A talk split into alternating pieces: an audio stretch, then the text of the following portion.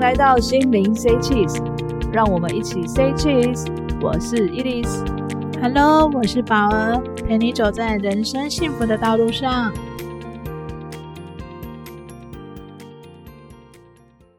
老师，今天的主题是灵气超神器，我们要聊哪个个案呢？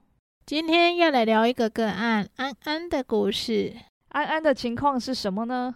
安安有阵子情绪莫名不稳定，平常的他不是这样。想要解决这件事情，所以来找老师做疗愈。安安本身是敏感体质的，有时候是看得到灵体的哟。哇，那安安很敏锐耶。一般人情绪不稳定，可能是因为压力，或是生活发生了一些不顺的事情。安安可以自己觉察，有可能是其他的事情呢。那老师，安安是什么原因造成情绪不稳定的呢？安安一直认为有灵体在周围，他感觉到不安和恐惧。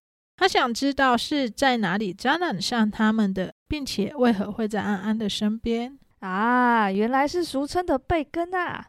那老师看到发生什么事了呢？刚开始帮安安清理脉轮时，里面充满着负面的情绪。我询问他为何会有这些情绪。他说他不知道为何最近就很容易发脾气，情绪很容易被引燃。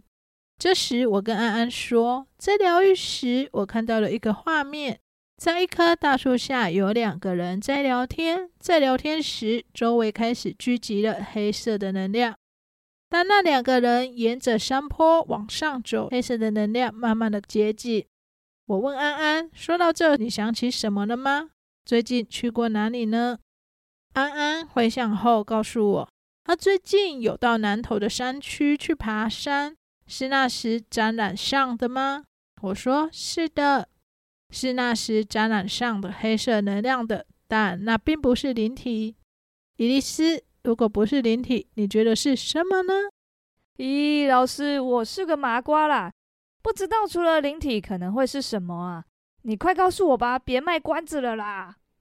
那黑色的能量其实是一股集体意识。举手，举手，举手！什么是集体意识啊？集体意识其实是由瑞士心理学家卡尔古斯塔夫荣格提出的。他提出的整体性的心理结构，提出集体潜意识等概念，认为人格结构由三个层次组成。第一层是意识，也就是自我。第二层是个人潜意识和最底层的集体潜意识，而集体潜意识是人格结构最底层的无意识，包括祖先在内的世世代代的活动方式和经验，储存在人脑中的遗传痕迹。集体潜意识和个人潜意识的区别在于，它不是被遗忘的部分，是一直都意识不到的东西。哇，听老师这样解释，我的知识又增加了诶。是因为安安本身具有特殊体质，所以安安可以意识到吗？是哦，安安除了对灵体很敏感，其实他对周围的能量也是感觉很敏锐的哦。那在安安身上那一股集体意识又是什么啊？我讲个故事给你听听。伊莉丝，你来演一下安安。安安，你有原住民血统吗？有，我有原住民血统，但已经很久没有回去了。那你在原住民的身份是祭司吗？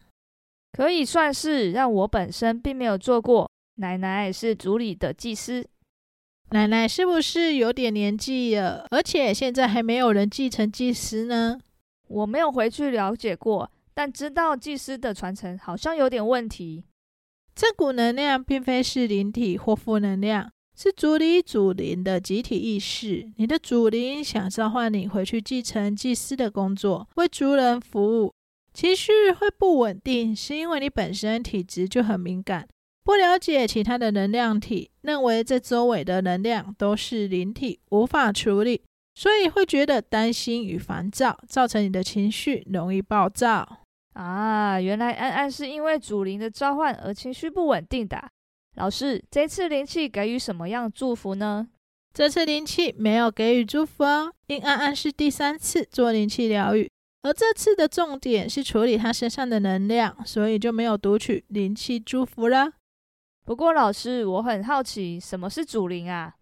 祖灵是台湾原住民最敬畏的，台湾原住民呢，认为天地世间的万物、自然现象和祖先都有神灵的存在。在传统信仰里面呢，祖灵被认为具有主宰人一生祸福的力量。祖灵的祝福可使氏族成员生命平安，庇佑保有一年的农作物得以丰收，因此最受原住民敬畏。简单来说，祖灵就是部落氏族祖先形象的具象化。不过，为何祖灵要安安回去继承祭司这份工作？祭司对原住民来说很重要吗？伊丽丝问的好哦，祭司在原住民族里是很重要的。他除了主持祭典仪式外，也是与神灵沟通的管道，主导着整个族群的信仰与宇宙观。所以在原住民族群里啊，祭司是不可或缺的部分。但因现在人口减少，祭司又需要比较敏锐的体质才能接收到讯息，并不是每个人都能担任的，所以祭司的传承就更难了。祖灵们认为安安刚好符合条件，是时候该回去部落帮助族人。安安也刚好到部落附近的山区爬山，祖灵们觉得这是个好机会，去提醒安安该回到部落去接手他的使命了。起司朋友才有机会听到这次的灵气个案分享啊！我最喜欢听故事了，也很想知道安安得知自己身上有祖灵给予使命的心情感觉会是什么？